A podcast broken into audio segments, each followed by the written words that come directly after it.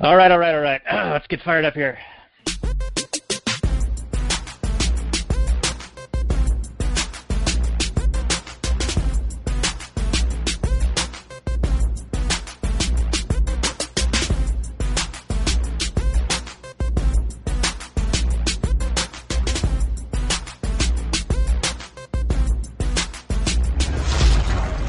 Maximum freedom.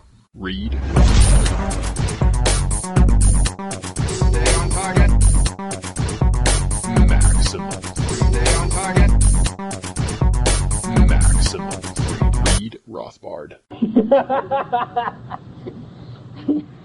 Hello and welcome to the Actual Anarchy Podcast, the podcast where we talk about movies from a Rothbardian anarcho-capitalist perspective. Tonight is episode 150, and we're going all the way to Zombieland for this one. So limber up, kids.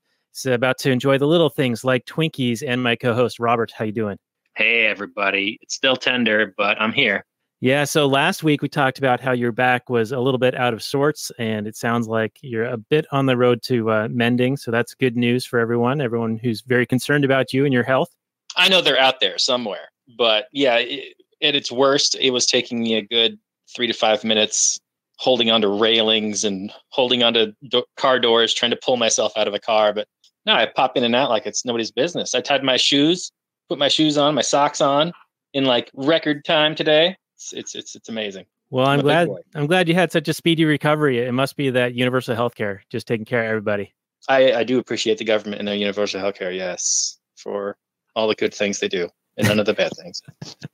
See, I think if, if we just say uh, positive things, even though we're being facetious and sarcastic, uh, it'll get translated in a you know transcript that they do as if we're speaking in positive terms, and we won't get demonetized or banned like the Libertarian Union YouTube channel did last week. So it's like those Facebook posts where you couldn't talk about Alex Jones, but if you did, it had to be denouncing him.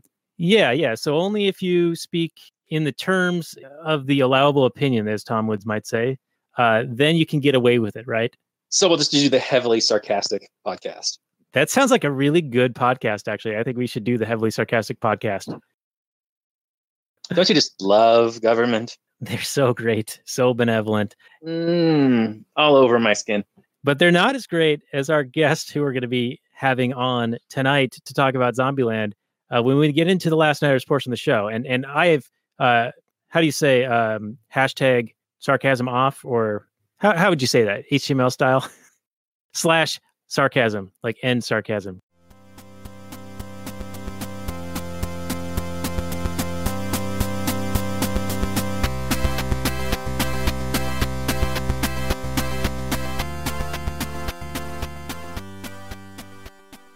Hey everyone, it's Daniel Elwood and Robert Johnson, the Last Nighters. And the Last Nighters can be found on the Launchpad Media, where they're always launching new ideas in your direction. Check it out at thelaunchpadmedia.com. Tonight we're going to be doing Zombieland on episode 92 of the show. You can find the show notes more at lastnighters.com slash 92. Uh, so we need to limber up and enjoy the little things as we welcome back our friend Rachel from Cannabis Heals Me to talk about this movie. She was with us just uh, a few short months ago, back in June, talking about Harold and Kumar Go to White Castle. And uh, she had originally wanted to do this Zombieland movie, but we were like, well, Zombieland 2 is going to come out in October. So why don't we, through the magic of the calendar, uh, shift things around a little bit? So we did Harold and Kumar back in June. And now here we are finally, after all this anticipation and waiting, we now can have the grace of your presence here with us, Rachel. Welcome to the show. You are so welcome. no, thanks for having me, guys. I'm excited to talk about this movie. It's one of my favorites. Yeah. So. And unfortunately, Patrick is not here to ruin it for me. So he is a ruiner. I- Uh, I'm still I'm still bitter that y'all destroyed uh Star the Star Wars uh crap. Oh, The Rogue One? Rogue One, yes, yes. You po- plotted pointed out all the plot holes in it, and I'm like, oh, Oh no. Yeah, yeah, it was a good movie until you're like, wait a minute, that doesn't make sense. Yeah. Um, and of course, you're referring to Patty McFarlane from Liberty Weekly, one of our kind of sister shows. He's a he's a good friend of ours. But uh, before we get into the um, Google description, which is usually how we start these things off, uh, can you remind everyone what your show is about and where they can find it? Sure.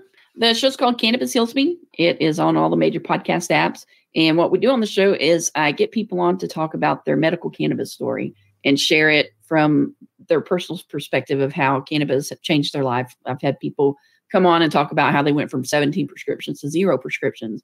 That cannabis replaced all their prescriptions, and and it's not a miracle miracle plant, but you know the government shouldn't stand between people and their medicine. So I'm trying to get the word out to people that there are medicinal benefits to the plant because there there are still people and I'm surrounded by them in East Texas who feel that the plant has no medicinal benefits. I, I'm sure that probably comes as a shock to people that live in legal states like California and Colorado. But what I'm hoping is through the power of story, we can reach people and let them know that this plant does have medicinal benefits that you've been lied to for 80 years and kind of crack that hard exterior so that we can get those stories out there to them.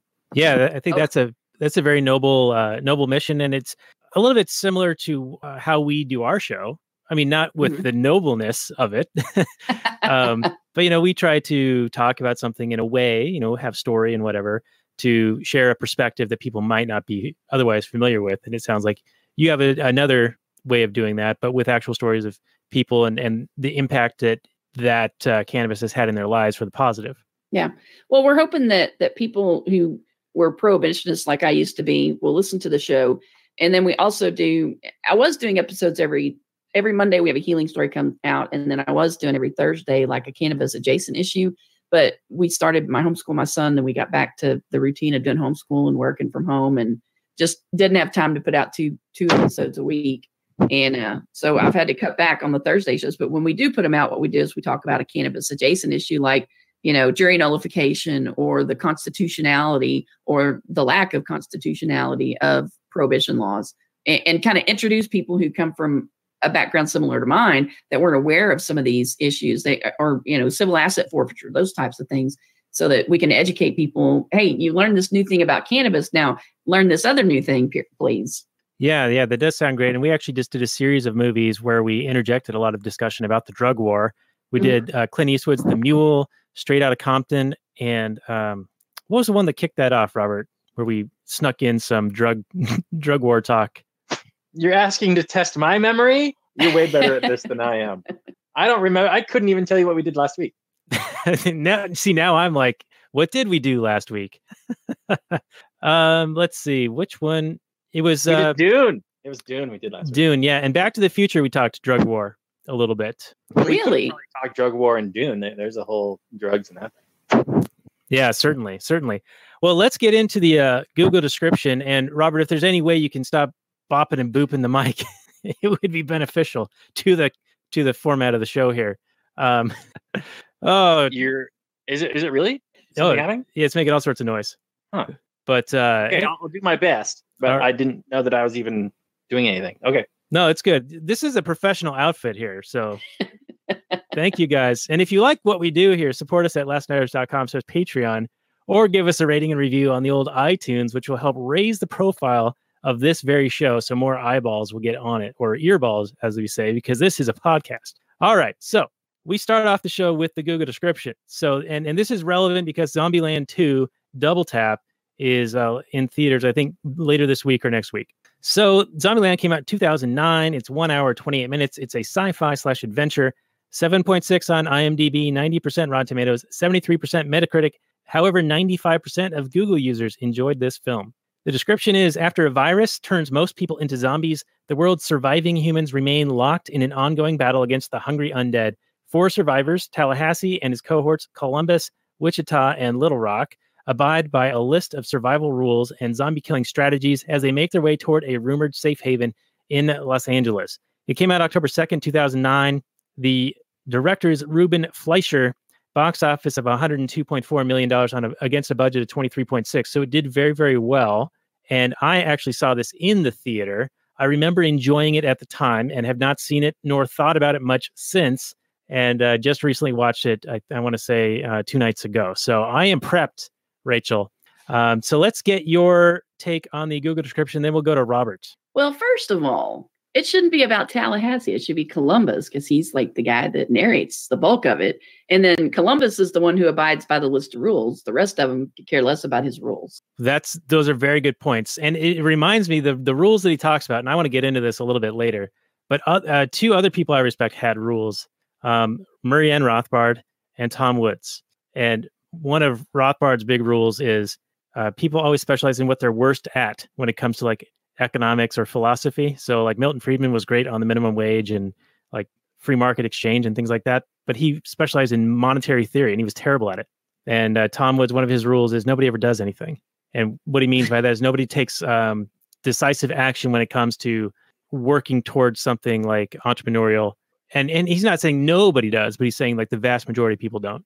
So Right. if you're the one who does do stuff, then you're uh, already at an advantage uh, to other people. But anyway, I digress. Uh, Robert, your take so far? Well, I expected this movie. I, I, I I'm like you. I watched this. I think I don't know if I was back in the theater or shortly thereafter on home release, but it it entered my brain and quickly left my brain. It didn't leave a big impression on me, and I must say, rewatching it, I can see why.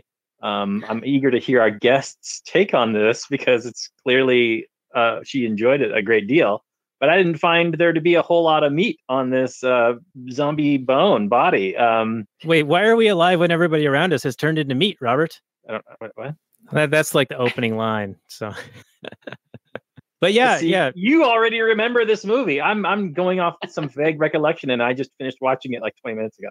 Well, yeah. So let's let's bring our guest into the hot seat. You said this is one of your favorite movies. This is one you've wanted to do for a long time. We we intervened and said no, Rachel, you have to wait until October, and here it is October. So we're doing it. But what what makes this your favorite movie, and what themes or concepts do you think it has within it that makes it worthy of talking about from the perspective that we do on this show? I like it because it doesn't take itself seriously. I don't like scary movies like Doctor Who and X Files. I don't like to watch; they're too scary for me sometimes. So this is like a zombie movie, but it's not too scary. It doesn't take itself seriously. It's very quotable. I love I love movies that are very quotable, like The Princess Bride. And this one, I- I thought when Robert said earlier that's a little tender, I thought he was ref- referring to what. Um, oh gosh, who's the cameo guy? Bill Murray says Bill it. Murray. Yes. Shot with his chest with Yes. shotgun, and that is Yes. exactly what I was referring to. Okay, good, good. I was like, okay, I, I totally missed it. But but I thought that's what you're referring to when you said that. So and then you know it's time to nut up or shut up. Um, and just I don't know. Woody Harrelson's character is hilarious to me because you know I can imagine meeting a lot of those people in my home home county. Well, I So- will say that this movie has a lot of style, and that's one of its strong points. Is the way that the the director used the um, the text that would pop out whenever there was a rule, Yeah, and the way they just kind of set those up. That was that was really cool, and I really enjoyed a lot of that. And you're right, it doesn't take itself too seriously, but that's one of my problems with the movie because here you have this entire movie that's not taking itself too seriously. But then at the same time, you're supposed to also fall in love with these characters and worry about them when they're under attack by zombies. But the zombie attacks are all kind of filmed like a video game, hmm and you know when people or characters are in peril, you're like, yeah, but they're not really because you know it's a video game and whatever. So and it's a comedy and it doesn't take itself seriously. Now I enjoyed the the lighthearted tone, but then when it tried to make me, you know, when it tried to have like a climax and it was finishing up, I was like, eh, it it, it didn't have that impact for me because the whole movie it seemed to like turn from one movie into another movie. yeah, I could see that. I don't know. I liked it, and and re. I mean, I liked it before in 2009. I wasn't anywhere close to being on the path that I'm on now. But kind of going back and and watching it, it's one of the rare movies where that's apo- apocalyptic, where warlords haven't taken over and turned against all the weaker people. You know, I, I think it encaps- encapsulates anarchy in the way that we would perceive it, in that people form voluntary associations and go and do what they want to do without, you know, having to worry about somebody pull them over for drinking in the car or something like that. Yeah, yeah, you Even almost knocked up. I do agree with you, except our our main female characters are still trying to like rob like the male characters for some reason. It's like even though there's like all this stuff, everything's free, and they're still like, oh no, I'm gonna rob these guys. What? I will have to say after rewatching it, I'm like, what? Why would you do that? And what if you gave him the shotgun and then he actually pulled the trigger before you could say, wait, stop? Yeah, blew your sister's So- head off. Yeah, exactly. So I don't really get that, but I guess it's kind of the meat cute of the of the movie. Yeah, I don't think it's yeah, I meant mean, to make a lot have of. these characters that don't trust each other, that are loners, that are only used to taking care of themselves, and then they learn at the end that they all need each other and they want to be around each other like a family. So yeah, you got to have some story elements, but they seem a little contrived. Yeah, I'll agree with you there, Robert. And and yeah, that was a point that I wanted to make is that, you know, back to the rules, uh, Lex Luthor has all these rules that he abides by to survive the zombie apocalypse, but apparently none of his rules have anything to do with firearms safety. He doesn't respect any of those rules. You know, he, he points it at willy nilly wherever. You know, you can only point it at what you're willing to destroy. His fingers on the trigger all the time, constantly. He's just like bipping and bopping with the gun. Uh, so I'm surprised that he survived as long as he did with how careless he was with firearms. Well, poor B- Bill Murray bit it because of his lack of firearm safety. Well, yeah, that was a ridiculous situation, right? Like, okay, everyone is shooting zombies. So I'm going to pretend to be a zombie and try to scare a guy who has a shotgun. Yeah. Not the most well thought out uh, prank. Well, you know, he said he never was a practical joker. Yeah, in Bill Murray's defense, yes. And, and he did admit it was a bit of a mistake, uh, like Garfield. Yes. Do you have any regrets? Well, Garfield. Garfield. And I did enjoy Bill Murray's uh, cameo. Um, we, Robert and I have been uh, a big fan of Bill Murray for a long time. We've done a couple of his movies, uh, Groundhog Day, Scrooged, and um, we did at least one other one, right? Ghostbusters, didn't we? Yes, yeah, we did do Ghostbusters. So you could say we're we're a little bit of Bill Murray fans, and it was nice to see him in this. Uh, and I and they had to like get him out too because he, he was only supposed to be in there for 10, 15 minutes total, right? Yeah, I thought it was a great cameo. I thought it was the highlight of the film. I love Bill Murray. I thought he was hilarious, and he's so charismatic and charming. I wanted him on the screen the whole time, but yeah, he was he was here and gone way too quick for me. Yeah, I love that he would dress up as a zombie to fit in with the other zombies, so he could just still get out there and enjoy life. Yeah, and play golf. You know, just walk right on. totally seems like something he would do. He's supposed to be in the new one too, which I'm not sure how they're going to explain that. Well, he didn't um, get double tapped, right? Like they shot shot him in the Well, that's true. and that apparently doesn't take a zombie out. You have to like crush the brain, right, or or shoot the brain. Well, he wasn't a zombie at the time he got shot, though. Right, but wouldn't he become a zombie after being uh, dead? I think you have to be bitten, don't you, to be a zombie? I don't know what the zombie rules are. Yeah, they're not clear in this film. Yeah, Yeah, I, I think I've seen movies where anyone who dies becomes a zombie, but then I've also seen well, you have to be infected by one. Yeah, where anyone dies and becomes a zombie is The Walking Dead. Um, that's one of them. And that's like Uh, the the proto zombie. That's like where it started. So that is the canon. of, you're thinking of Night of the Living. oh, I'm talking about The Walking. oh, I'm sorry. Yeah. Okay. My mistake. My mistake indeed. I'm not a zombie expert. There's all kinds of different zombie movies, but I believe that's The Walking Dead. All right, that sounds about right. Hmm. So, what about the the Indians, the Native Americans? This movie was clearly at the period of time when Dave Chappelle could say whatever he wanted on his show, and it was funny, and people laughed and didn't get butthurt over it. This is not an SJW fun, uh, friendly movie, and they go to this um, trinket stand or souvenir shop that's Mhm. Indian themed, Native American themed, and they destroy the place while wearing headdresses and playing you know, Indian style. Wouldn't this be uh, a cancel culture worthy event today? And and is this movie recent enough to where it would affect people today, the people who made this movie? well, it's not like it was an ancient Indian burial ground. It was a trinket shop, like you said. So Yeah, I, I- I- mean, I can't predict what people are going to be butthurt and hurt, you know, offended by. It's impossible, you know. I mean, you can kind of predict some things, but it, the level of outrage is such a low bar to jump over that this movie could make it. I don't know. Yeah, well, I just in watching the other night, I was like, oh, I wonder how that would play today. Like when I first saw it, it was probably just like, oh, haha, they're you know smashing a bunch of stuff up, big deal, you know. But now it's like, oh, now you have to sort of weigh, okay, what's the cultural impact here? yeah, it was probably all made in China anyway. So Yeah, and and uh, Mike C, uh, one of our prior guests and friends, says that uh, blackface and things of that sort only count for bad people, not the pretty ones. So like Justin Trudeau can get away with it, but you know anyone else can't. Like Megyn Kelly, who we were talking about in the pre-show, uh, she got she lost her job for even questioning why blackface would even be like she didn't understand what the problem was, and she asked the question. She got fired for that.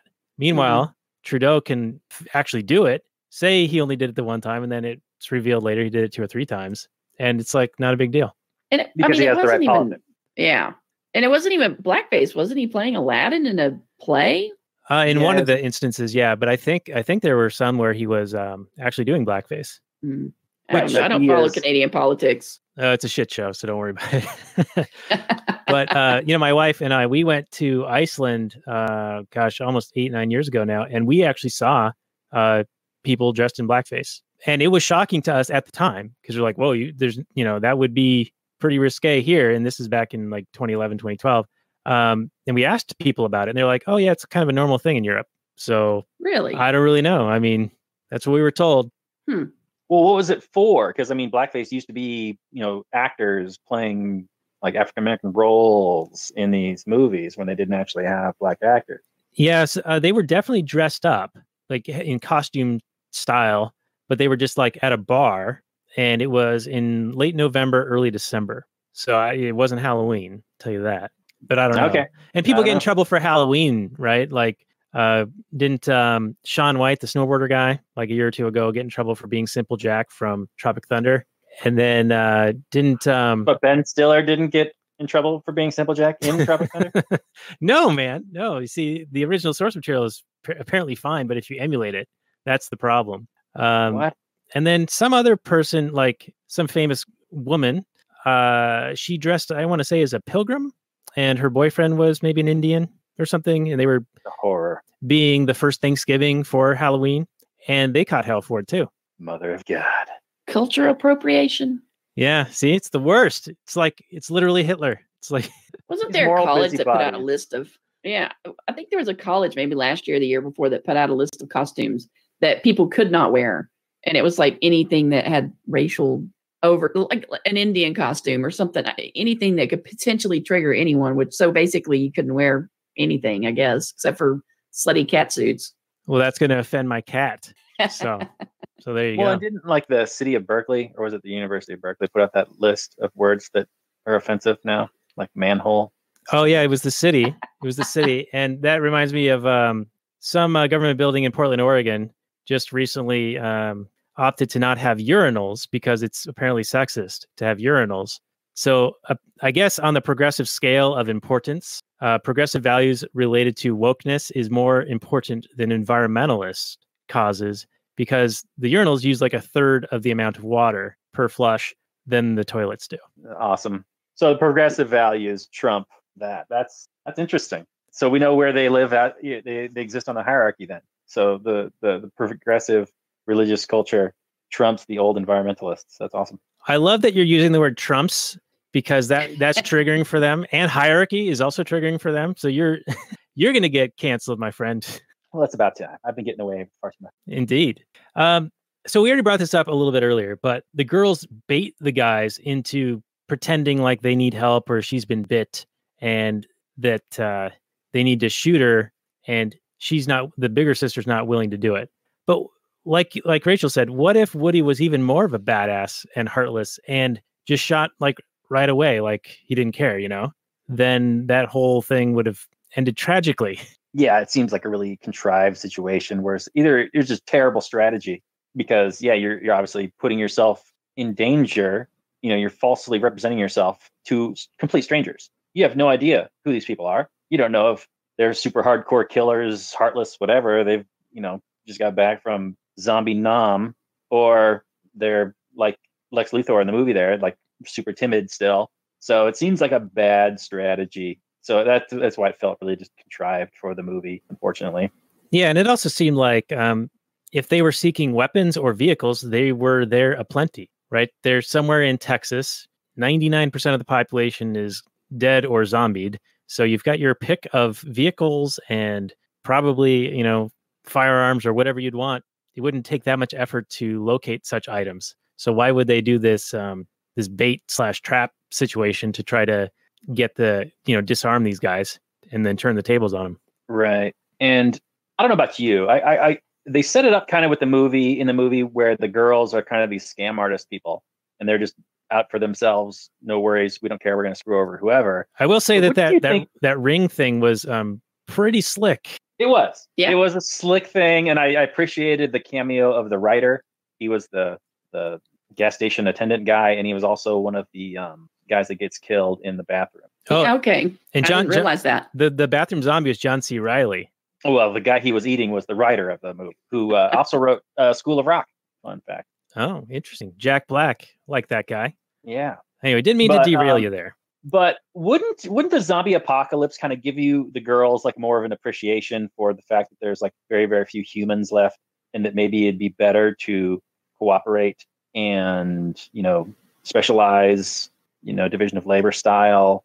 right Um, and tallahassee is um he's very skilled at this you know he's a sturdy dude who has the ability to defend them and, and himself and you would think that would be useful yeah, I mean, I guess the girls don't see the value in that, but I I don't know if I was in their position, I would definitely welcome somebody that had that brought those tools to the table.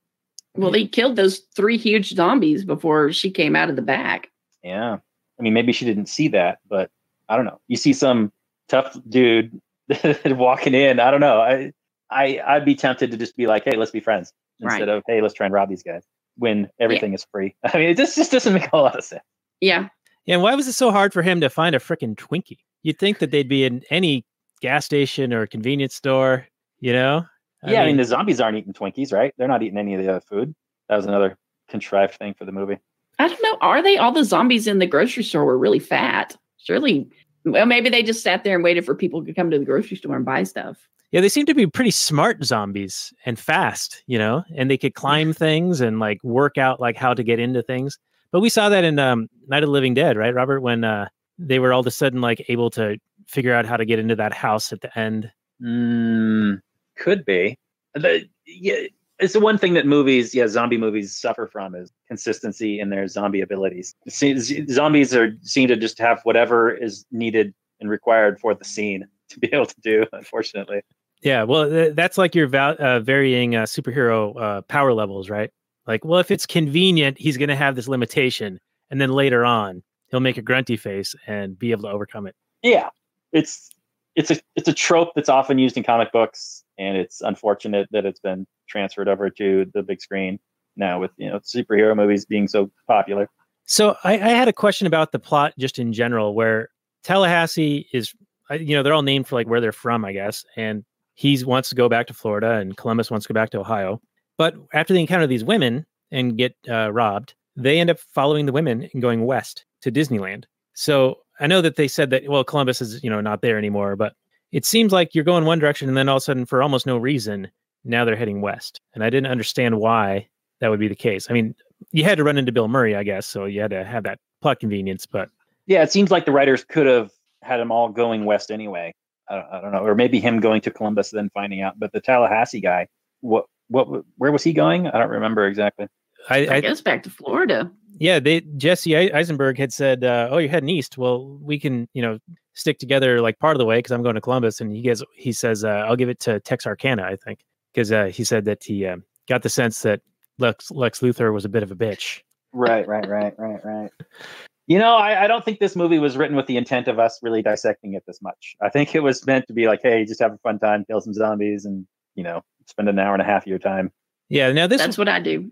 This came out not too long after 300 and it felt like at least the opening title credits sort of had that same kind of vibe to it with the titles and the blood splatter and stuff but then they didn't really do a lot of that stuff in the actual movie like the title sequence i thought was like pretty gruesome actually like Mhm. especially the soccer mom comes Yeah. flying out and then smacks into the road and that was like Yeah. to illustrate the rule number seven you know always wear your seatbelt Yeah, it was the opening part was the probably like you said the more most gruesome part of the movie. The rest of it is you know like when Woody Harrelson cl- clops the the zombies head off at the grocery store. It doesn't show it. It just shows the the hedge trimmers sliding across, but it doesn't actually show the zombie. But compared to the gruesomeness of the opening scene, it's it's kind of strange. But Yeah, it's sort of like they they used all of their goriness in that in that and the CGI budget, I imagine, in that section. Yeah. And then the rest of it was just kind of like, oh, we'll kind of do this off screen or whatever, and just have the four or five principal actor types. Uh, but I'd read that uh, this movie was actually originated as a television show, like a pilot, and so they had to like expand it and add some stuff to kind of make it worthy of being a longer, uh, you know, feature length. And it's it's only what eighty seven minutes, so it's like just barely a movie when it comes to that. But I, I think you can kind of tell that they had a premise and then they just had to put in some filler to get up that runtime a little bit here. Yeah, I I, I- wonder what the um, what the what kind of content they would have had for a, an entire series. There is a show called um, Z Nation that is probably two or three seasons in, and they're they they they seem to have things going on that keeps it keeps it lively and keeps it going. And of course, The Walking Dead's been around for eight nine years now, right? True, but this would be more like a like a, a rompy kind of action comedy, right? Whereas those are, I imagine, are more serious. I don't know about Z Nation, but Yeah, Z Nation's probably uh, kind of a blend of these of the two, Walking Dead and then this. It's a little bit Okay. more campy. And I guess the um in the movie they had the zombie kill of the week with the lady with the piano. I guess that was going to be one of the things they do each episode. There would be a kill of the week. Okay, that'd be Oh. cool. that explains that. Yeah, Well, I also like Shaun of the Dead, which is another zombie movie that doesn't take itself seriously. Yeah, Maybe Shaun of the Dead is a great, great film. Um, Cornetto trilogy, right, Daniel? That is that is what it is. Yeah, we did Hot Fuzz, and we had intended on doing Shaun of the Dead. I think last year for Halloweenies, uh, which we didn't do, and then we were going to do um, whatever the third one is At um, World's End. at World's End. Yeah, but that kind of fell apart, like the best laid plans often do. Uh, we're we're not like super planners. We're not central planners What? with this whole show. We're we're kind of seated our pants and off the cuff, as it were. But uh, I think this year we're going to do the Karate Kid for Halloween. Well, they do have that one Halloween scene. Yeah, and they're dressed as the skeletons. It's badass. Is it? And then Pat Morita kicks their ass. Yeah, yeah. But I really enjoy that YouTube video uh, where they uh, pin Daniel as the bully. Yes, Yeah. I love that one. And it's very convincing because, like, yeah, if you really look at it from that perspective, yeah, he is kind of a dick. he is Mhm. kind of picking the fights. Have you have you watched Cobra Kai? My wife and I just uh, finished halfway through the the season two, where you know it stopped being free, and I had all of season one. So now we're kind of at that point. We're like, well, do we give them more money? And they they did just shut down one of my channels, so I don't know. All right. But it is I watched the first season of that, but I haven't seen the second season. Yeah, so the first five episodes of the second season are free on YouTube, at least at the moment, or they were as of a few days ago. But I think that's what they're doing. They're giving you a taste. Here's where gonna get to the drug talk, and then they want you to pay.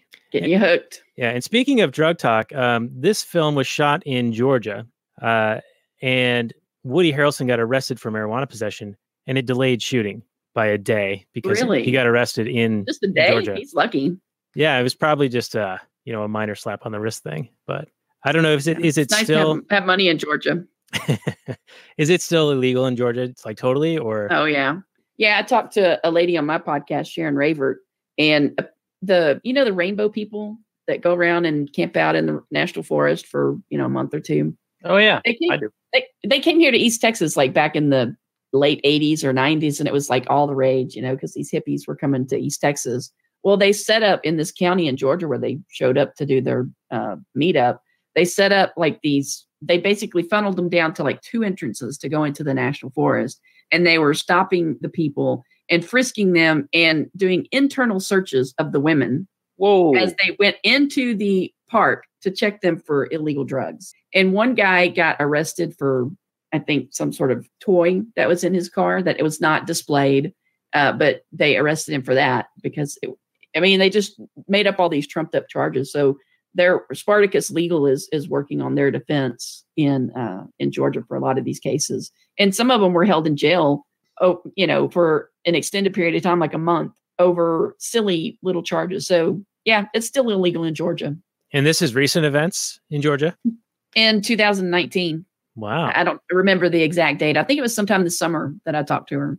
But Sharon is the founder of Peachtree NORML, and she works, she volunteers with Spartacus Legal, which it, Catherine Bernard is, I don't know if she's the head person of that. She's the one that got the guy off on jury nullification in Georgia on a uh, a criminal drug charge. He was he was growing cannabis for uh, me- medical use, and he got on the stand and said, "Look, this is medicine for me and my family." And the jury refused to convict him of a crime. And I think that was that was probably about a year ago when that case came out.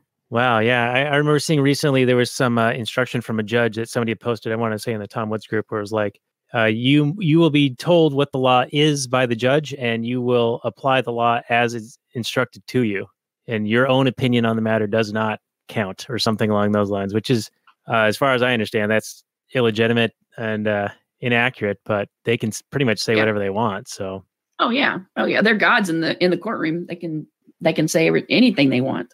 And that's why that's why it's important for people to know that they have rights like jury nullification. And if they don't want to enforce a stupid law, they don't have to. Yeah, we saw that demonstrated in uh, My Cousin Vinny, and we we had uh, Pat mcfarland on for that one.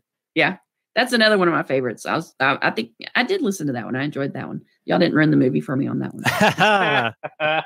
yeah, we usually do ruin some movies. That's that's for certain. Um, Yeah, I was gonna say, the I, critics in the critics. right. I was gonna say I I posted something on my Facebook page with Woody Harrelson because he they have this thing where they'll write the the patent number six six three zero five zero seven. It's a it's a U.S. patent. It's a patent that the U.S. government holds for cannabis as a neuroprotectant. And so some people will like write that on their hand and put it up and then take a picture. And Woody Harrelson had posted a picture of him doing that. And then some lady brought up the fact that, oh, he's associated with Jeffrey Epstein. So I like Googled it and couldn't really find a strong connection between him and Jeffrey Epstein. But I thought that was interesting. She brought that hmm. up. I think it's just interesting that Woody Harrelson's father was like a mob hitman. Yeah. Isn't he like in prison or something? Or is he Yeah. dead? Yeah, or I don't know if he's dead, but yeah, he was in prison for a long time. I don't know why I brought that up, but you're just bringing up weird anecdotes. So There you go. There you go. yeah, I have some quotes from Woody uh, where he talks about you know anarchy and just might as well just leave people alone. But he does seem to be more of um sort of leftist variety, you know, so more for the libertinism and the uh, personal freedoms, but also economically illiterate in some respects. Right. that's not surprising. Yeah. I mean, probably 99% of the country is economically illiterate. Uh, probably more. but uh, I did hear I did hear that on the Twinkie. It wasn't actually a Twinkie that he ate because he's like a vegan or vegetarian or something. So they had to make the special Twinkie for him to eat. So it wasn't like a real Twinkie. Awesome. yeah, look at all this stuff we're Useless digging up. digging up for our audience. well, so we've pretty much run through most of the notes that I had taken on this thing, and, and they were not extensive. Um, do you guys have anything else that you want to go over? We, we do have a little bit more time. We could have always talked about the great Bill Murray. Well, I just, you know, we, going back to your thing where you talk about um, when they went in and destroyed the property, I was more concerned about it from the fact that they're destroying private property as opposed to the fact that it's something of a Native American nature that they would just, I mean, granted, it's a zombie that owns the property now, but still, you know, that's his private property. Do they have the right to go in there and bust it up or to break into Bill Murray's house? Yeah, that's a good point. Yeah. So Robert and I talk about sentience a lot.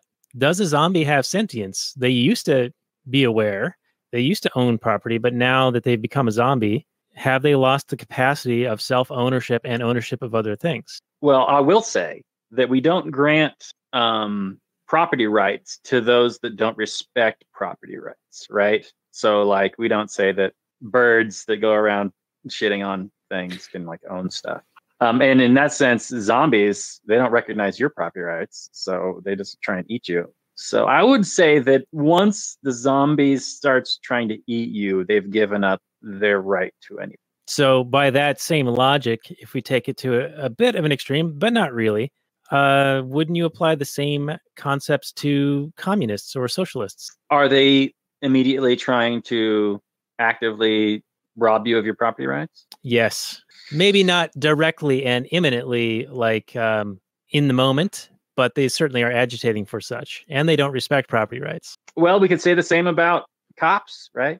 And politicians. So I don't know where you want to draw any kind of line. Yeah. Do they res- they respect some property rights? So then do we grant some? Whereas I, I don't think zombies respect any. So I don't know. Maybe maybe that's the cutoff. You just have to have some respect for some property rights in order to in order to have your own rights. well, property rights are a tool of the patriarchy, according to Mike C. And that's why that's why everyone's against them. well, that's good. Well, what do you got, Rachel? Defend yourself. Why is this your favorite movie? It's not my favorite. It's one of my favorites. I, it- just because it's silly nonsense. You know, it's escape, pure escapism. You know, I'm I, I'm not a high-minded person. I, I don't necessarily like movies that make me think. Not that you know I don't like to think, but when I watch entertainment, I want to unplug and be entertained. And this entertained me because it was funny and I don't know. Even though there's plot holes, uh, it didn't take itself seriously, and it's I found it funny. It's like the the popcorn flick. You know, it's there for Yes. flashy entertainment, a little bit of kick ass, you know, a little bit of quotes here and there. But yeah, you're, you're not going to be left with like, I really wonder what they were thinking about in that second act there, you know? Right. But it- I mean, it does have some quotable stuff, like you know, like I mentioned earlier. And then there, you know, he says, um, Jesse Eisenberg says, "Well, you know what they say about revenge. If you're going to do revenge, you got to dig two graves. And then Woody Harrelson says, "Yeah, one for the big bitch and one for the little bitch." Yeah, yeah, that's a different take on that uh, actually philosophical point.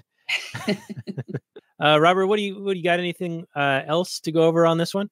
No, I just have complaints and nitpicks. I think we've, we've talked about the most of it. Um, yeah, I, I, like you guys said, it's it's a fun popcorn flick that you can just watch just for the pure entertainment value. But I think, like Daniel and I are saying, it doesn't stick with you, uh, you know, which is fine. It doesn't have to. Not every film has to inspire you to think about it, and wonder about it, and live in its world, and cosplay as characters, and write fan fiction and that kind of thing. It can just be a way to kill an hour and a half and you know make it so you don't have to think about your real world problems so i think that's where this movie is that's what it was trying to do and in that sense it achieved it it just it wasn't trying to do anything more. It wasn't really trying to get you to you know really care about the characters and really worry about their plight and i don't know that kind of thing. It wasn't really trying to make a huge statement other than you know have these characters you know they had a little bit of character development right? I mean they went from you know being loners to recognizing that hey let's let's work together and hey we like each other and let's hang out and support each other. And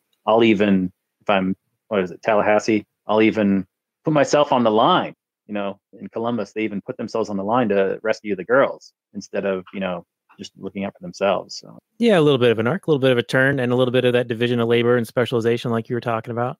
Yeah. I found that uh, the romantic angle was a little bit misplaced. Like, oh boy i was cringing the whole time that scene where they're dancing i was like i don't even want to watch yeah, yeah, and I don't know it. I I don't know even how to say this, but my perception of that, if it were to happen in real life, and I know yes, it's a zombie movie, but what I mean is, if you've got this Chad who is Woody Harrelson, who's a badass, and he's Mhm. not that much older than uh, what's her bucket, um, emma stone Emma Stone. Emma Stone, compared to Jesse Eisenberg, who's this totally you know beta male soy boy dude. I, I, I gotta say that the girl's probably nine out of ten times gonna go towards the Chad. I would agree with that. I mean, who's Yeah. attracted to a wiener?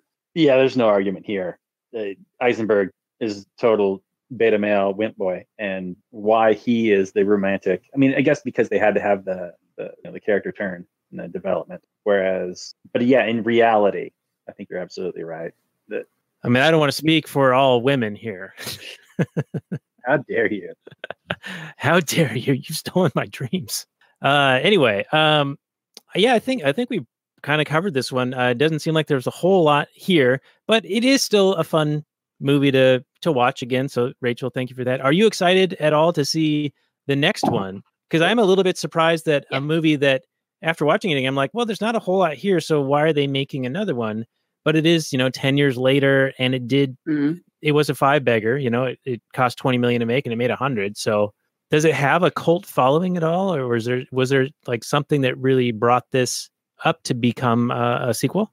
I, was surprised they were making a sequel 10 years later, but you know, everybody's looking for a way to cash in. So I will go see it just because I I had fun. Like I said, I I don't require a lot of thought provoking stuff in my entertainment. I do enough thinking, you know, with my other content that I consume. I, I like to just completely unplug when it comes to uh to entertainment. Well, we've got a show for you. It's called The Last Nighters. It comes out once a week on Perfect. Mondays. You don't have to think too hard about it. Perfect. Uh, Robert, is this a, a movie you're going to go see in the theater, or do you have uh, a desire to see it at all? no i'm afraid not. Um i might watch it if i have to watch it you know for the podcast or something or i might turn it on if if i've got unlimited data and i might got it on my netflix or whatever. Um it is something the kind of movie that i might yeah like put on in the background or like have on and like you know have to pay attention to. Um it's a it's it's the you know i was there is a market for this. Like i was i've got a fair amount of movies here with me at the cabin and you know i don't have like a tv or necessarily a lot of data on my internet connection. So i've got all these movies i can watch. Well i don't want to put on a movie that i really got to pay attention to because i got other things i got to do. But i do want to kind of have something in the background that kind of can entertain me here and there. So there is kind of and so i found something that wasn't very challenging that I, I've, I'd seen before and you know that i could tune in every once in a while and go oh yeah i remember that part and just kind of follow along for a little bit and then kind of tune out and do my thing so i think that there is a market for this sort of entertainment like our guest has proven you know that you know non-challenging stuff that has a broad appeal that you can just put on and enjoy. So yeah, I, I think there's definitely a market for it. I don't know if I'd spend money to go see it in a theater, but I definitely could see watching it in that situation that I just described. Yeah. Now the escapism angle, I think, maybe plays a little bit extra when you consider the time that it did come out. It was right after the onset of the Great Recession, right? And I think that was one of the kind of anecdotes that came out of the Great Depression was well, people wanted to get away, so movies became popular despite being relatively expensive because you know people there was really high unemployment back in you know the 1930s. Um, so do you think that maybe that escapism and the economic downturn maybe played a role in it doing well? Yeah, that makes sense. I, I hadn't really thought about that, but yeah, 2009, that makes sense. Have a nice, fun little escapism flick, and and it was before the world got really sick of zombies too. I mean, The Walking Dead, I think it was going at the time, but it hadn't really caught on, and you know, what zombies weren't everywhere. But these days, I mean, if you're starving for zombie content, I mean, there's no there's no shortage of it, and I think it's a little bit stale. So I'm surprised. I, I'm curious to see how this next one's going to do. If if it's going to I'll let you know, Robert. okay, good. Because it, it might have been a lightning in the bottle situation where Zombieland really found its audience at the time. But now that zombies are kind of stale, everybody's like, eh, we've seen this before. No thanks. Could be. Yeah, well, we'll expect a full report from you, Rachel, and um, you know, let us know.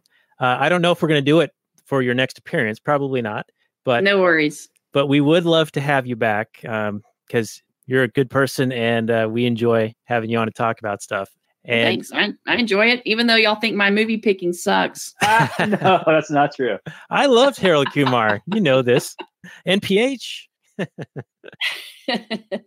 All right. Well, let's even start. if the movie I don't like, even if I don't like them, I still like talking about them. So thank you, Rachel, for this. You're welcome. Glad I could bring you 87 minutes of joy. All right. Well, let's start to wind this one down. So we do, uh, you know, a short summary and review and a score uh, one to ten. So Rachel, you want to you want to start us off? Well, now that I've talked to y'all, I'm going to have to knock it off at 10, but I would say probably eight for pure escapism. Okay. All right. Very good. Uh, Robert, your take. Okay. Well, let me start off by saying that I'm a big Emma Stone I mean- fan. Are you going to Oh, start what? your three part apology? No, You want to see how It's hard I can punch? First of all, I'm a huge Emma Stone fan. I remember I've seen her before in movies like Spider Man and whatnot, and it, she never really caught my eye. But then when I saw La La Land, just not my favorite movie of all time, but I was just like, wow, this chick can act and she's gorgeous, and I'm a big fan. Then I go and I watch this movie, and I go, what's wrong here? I'm a big Emma Stone fan, but I don't like her in this movie, and I don't think she's given you know much to do. Um, she's got way more range than, of course, is obviously in this film. But this movie wasn't trying to be anything other than what it was, so I can't really complain too much about that. But um, like we've said, it's mindless escapism. Um, I wish the I've seen better like gory like zombie killing stuff in like video games, and so I wish that was better.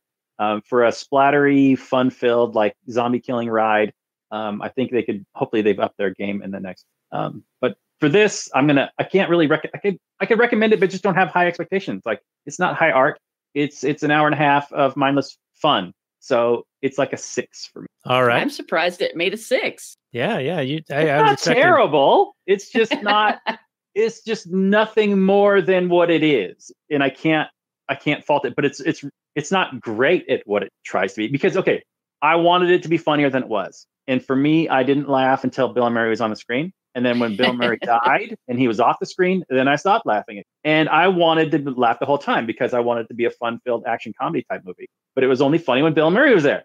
And so that was disappointing. But I was glad that Bill Murray was there to get some laughs. So maybe I'll it'll give it a five. to five. Wait. Wait. Wait. You just talked how great Bill Murray is, and you knocked off a point. What the fuck? I was because he's only add on the screen for like five minutes. right. and That should needs that should be on adding more. That should add a point. Well, they could have not had. Is that his real house, by the way? Because that house is crazy. Uh, no, it, that's a house in, in Atlanta, in an area of Atlanta called Buckhead. Okay, But I think they had to make custom gates with the BM on it. right. That's a that's a big BM. Yeah, they're big. And I love the art that he had of his of his of himself in there. You know, on every wall. yeah, the Warhol and the um, what was the other one? I forget. I want to say he had one that was like him and Scrooged. Hmm, But doesn't that seem like something he would do in real life, though?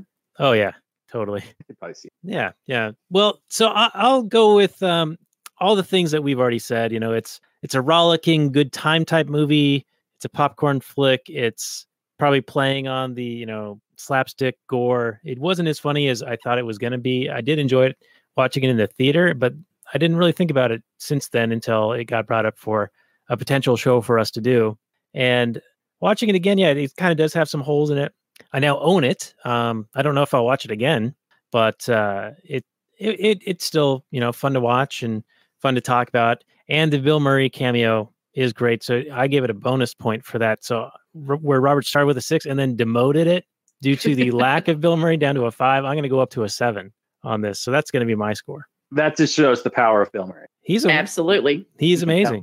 I mean, he was able to rescue Charlie's Angels. Oh yeah, he's in that too as um the Charlie, right? Not Charlie, the other guy, the buddy or the whatever he is. Yeah, Charlie's the that's voice, isn't he? yeah, but he's the the leader guy. I forget his name. Yeah, you guys know too much about this. I don't know anything about Charlie's Angels, but uh, I do know since we talked about a theater and Zombieland 2 coming out, um, and it not being worth the trek for you, Robert. But I think there's another film that might be worth the trek, and I think we can make this happen for next. Are you sure? for Because next week. You have mentioned long have you teased the idea of you leaving the house, and we all know that you have urine and feces in mason jars lined all around the house, and your fingernails are 12 feet long, and you wear diapers everywhere, and you never leave the house. I'm making the Says the guy who lives in a trailer in the woods. I'm making Aviator Hey, 2. we're not talking about me right now. yeah, that's a good point. Thank you, Rachel. Thank you for You're welcome. white knighting for me. uh, so yeah, I'm making Aviator 2 here in the house. Um, but I think I may venture out because this movie's getting all this buzz. People are talking about it all over the place. And what an amazing um, performance, which you you only can do amazing because of how good Heath Ledger did it. So I think we're going to try to do Joker next week, and we might have Shaheen, our Batman guy, join us for that one. Well, I we might be I might be on Austin time when I'm doing that recording, so I'll have to try and find a theater in Austin to watch it. Um, but that should be doable. I don't know if I can convince anybody else to go along with me, but uh, we'll see. Well, I have heard that some theaters um, actually won't allow single ticket sales be- Really? because of the threat apparently associated with it. Like all the, um, I guess, has to do with the theater shooting from like a decade ago, and some people are relating it to that, and so they're like, "Oh, we don't want to sell single tickets." But I'm not taking my kids, so if I try to go see, it's going to be a single ticket. So we'll see. But I think that's what we're going to try to do, Robert. Joker. Okay, well we can try and do it, but do we have a backup in case it doesn't happen? That will be a surprise. So Okay. tune in next week. Same bat time, same bat channel. Potentially not the Joker movie, but probably If we can swing it, if we'll we try. if we can swing it. We're, we'll give it our all, but we don't got too much. but anyway, this has been our show. So Rachel, thank you for joining us. Uh, people can find you at Cannabis Heals Me. That's your show. Yes. And uh, we'll have show notes with links to everything that you have on our show notes page at lastnighters.com slash 92. Uh, Robert, tell the audience what they've won if they want to support us in any way. Uh, you win a big fat thanks from me and Daniel. We both will give you virtual hugs and kisses if you want them on your non swimsuit covered area only. so if you want to leave a you know a like, a thumbs up, if our YouTube channel still exists, then you could do that. You could review us on iTunes. You could support us on Patreon for as long as we're still on that. You know, you can do all those things. You can tell a friend about it and then we'll give you the virtual high fives and the hugs, but only in the same. Yeah, plus non-threatening. Okay, thank you. All right. Well, very good. Uh, Rachel, any any final words for our audience before we do some potential uh, Kathleen Turner Overdrive, which is available for our Patreon supporters, and they can access that at lastnighters.com slash Patreon. Nope. Just I guess check out the podcast if they're interested and continue to listen to Actual Anarchy or the Last Nighters. Either or, they're both good. They're they're the best shows on the internet. I got to That's say, right. That's I- right. I am not biased. Not at all. all right. Well, thank you, audience. Thank you, Rachel. And uh, we'll get into some bonus content right after this. Uh, good night from last night, everyone.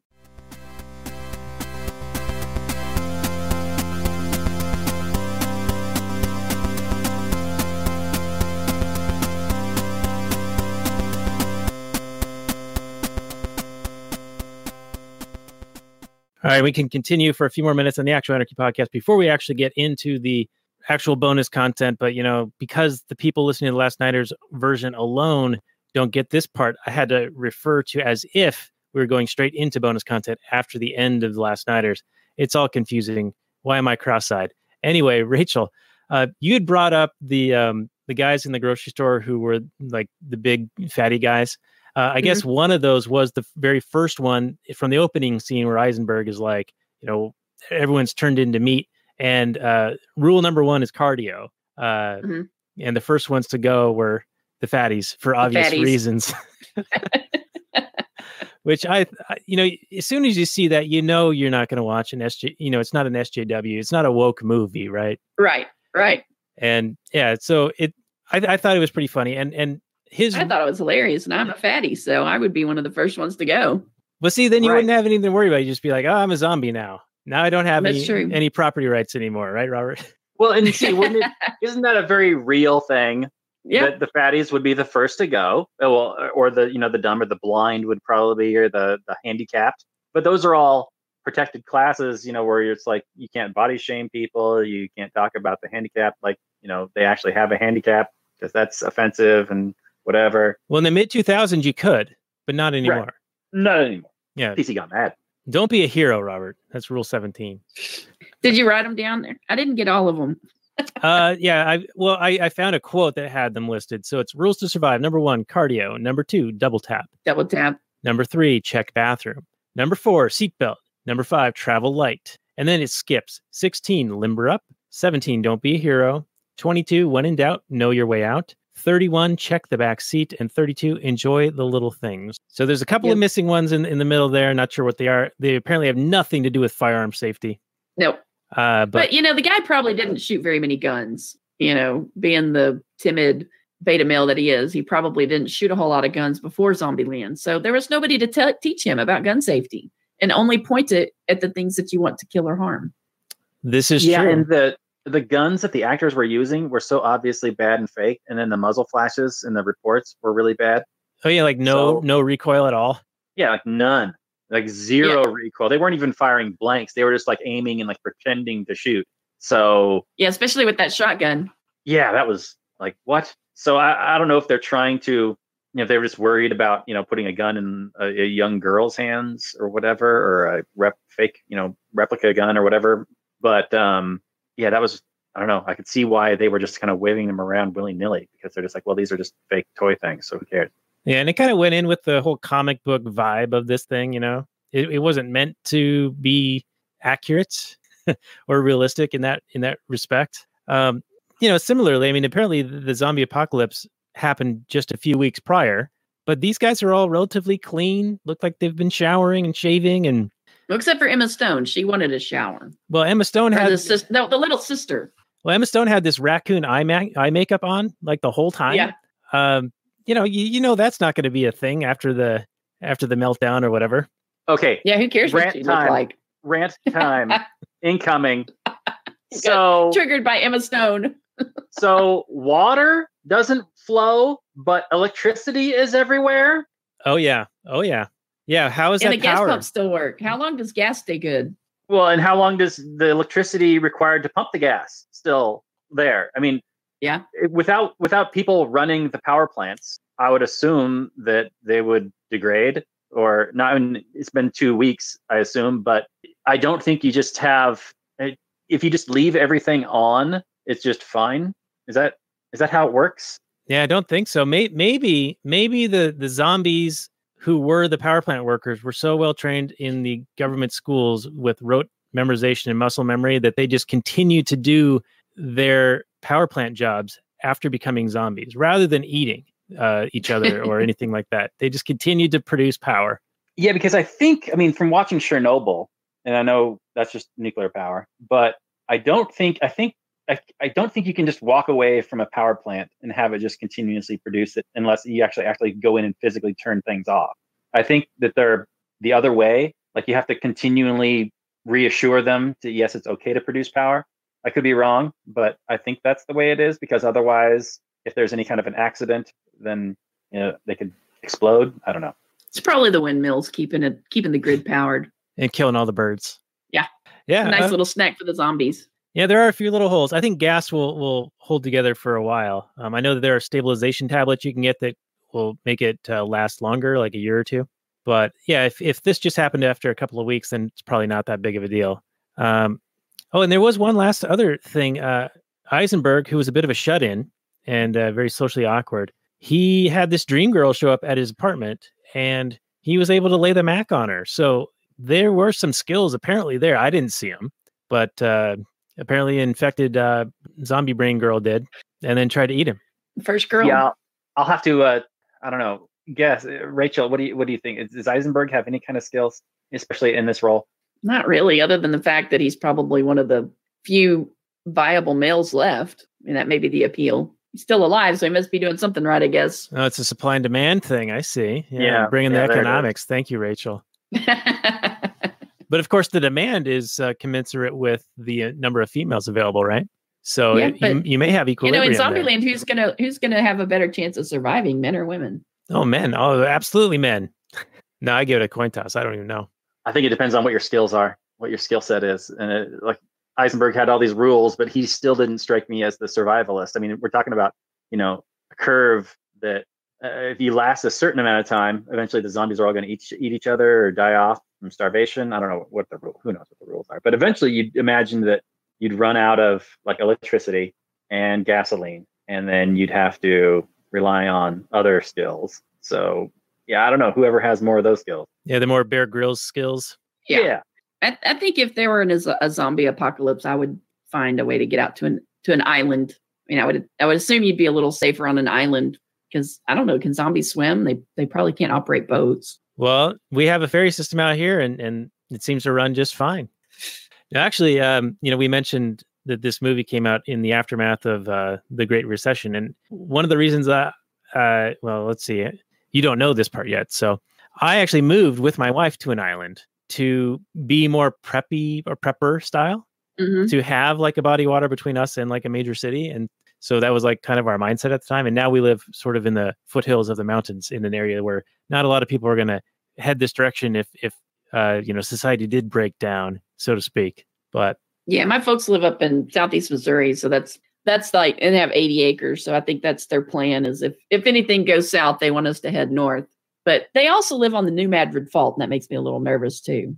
oh yeah, it's like the biggest earthquake uh, uh, in recorded history, right? Something like that. hmm And and apparently there was an earthquake there not too long, like a little tremor, because my sister had felt it. Uh, I guess a couple weeks ago, and I'm like, yeah, you need to look up the New Madrid Fault. I read a book on it, and it and it kind of scares me about that area. Yeah, well, we've been told that we're gonna uh, have an earthquake here uh, for uh, well the whole time we've been growing up here, right, Robert? Like it's been the big warning in the schools, and there was a big, relatively big one in Seattle in 2001, and I was actually in an area that the the ground li- was liquefied for a while, so the earthquake was like 30 seconds long, and people were calling us immediately after to make sure we were okay, and we were still moving Oh wow! and there was a big bridge, the West Seattle Bridge, that was right over our building, and you could see it swaying out the window, which was pretty scary to see. But Yeah, the damage was actually rather minimal. Um, some bricks fell off some of the old buildings in Pioneer Square, and that was pretty much it. And Yeah, some friends of ours, I just Oh, go some friends of ours live in Lake, Lake Hughes, California, and they apparently had some tremors about a month or so ago, and they've just moved out there earlier this year. Well, all right. Yep. Well, supposedly we live on the Ring of Fire, and yeah, we're, we're due for the big one. I think there was a book written a couple decades ago about how Seattle's due for something that's going to kill everybody, but it hasn't happened yet. Knock on wood. Yeah, the Cascadia super earthquake or something like that. I'm, I'm sure there's like a Nat Geo uh, documentary about it, but Or Sharknado. it's it's probably as realistic as Sharknado. But anyway, uh, we should probably wind this down and, we can continue uh, talking about just random stuff um, in the Kathleen Turner Overdrive after this. So this has been episode 150 of the show. You are Rachel Kennerly of Cannabis Feels Me. So thanks again for being our guest. And we'll be back next week, hopefully with a review of Joker, if we can make it happen. So uh, good night, everyone, and maximum freedom.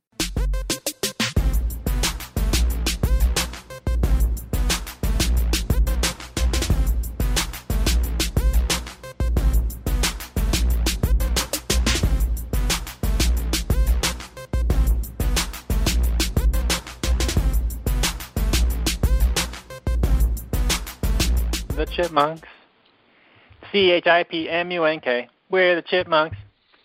Guaranteed to brighten your day. Do do do do do do do do do do.